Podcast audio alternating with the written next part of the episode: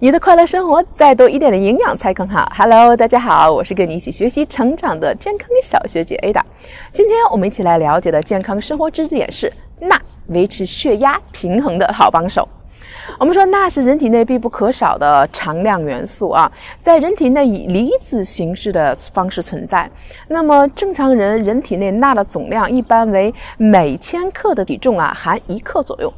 那么，其中百分之四十四呢在细胞外液，百分之九呢在细胞的内液，百分之四十七存在于我们的骨骼当中。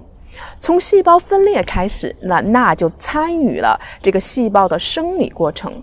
那么，氯化钠就是我们所说的盐，其实人体内最基本的一个电解质。那么，钠对我们的身体又有哪些作用呢？首先，它可以维持我们的血压平衡。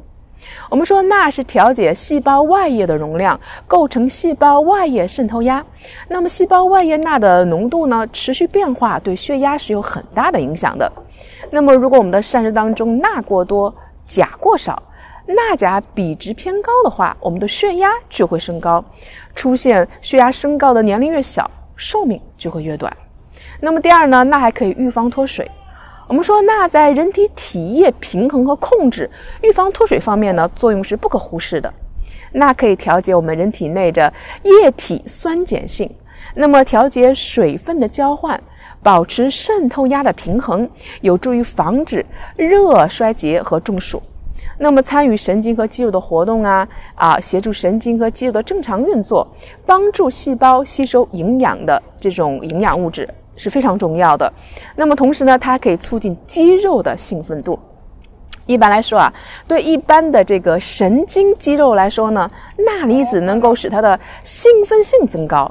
当细胞外液中钠离子浓度降低的时候，那么低神经肌肉的兴奋性就会随之降低，出现我们的肌肉无力、反应迟缓、食欲减退、嗜睡等一些症状。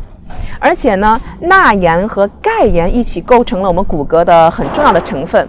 如果长期不摄入盐分，就会出现全身的这个乏软无力，我们的头发就会变白，就像这个白毛女，大家知道这个故事啊？因为长期没有盐吃。那么钠属于易吸收的矿物质元素，而且呢，人体的需求量也是比较低的，一般人的体内啊不会缺乏钠。但是在这些紧食啊、高温啊、肠胃疾病时，会使钠大量的排出，可能引起钠的缺乏。那么，人体神经肌肉的兴奋性呢，也会随之降低，出现我们一些肌肉无力呀、反应迟缓呀、食欲减退呀、嗜睡啊等一些症状。所以说，保持一定量的食盐的摄取，是人体进行正常生理活动的必要保证。那么，在某些炎热呀、多风的环境中，人体会大量的排汗，对于水分和盐分的需求就比较增大。那么，因为在这种环境当中啊，我们经由体表排出的一些汗液就增多了，那么汗液就会带走相当多的盐分。这个时候啊，我们就要需要补充一些钠了。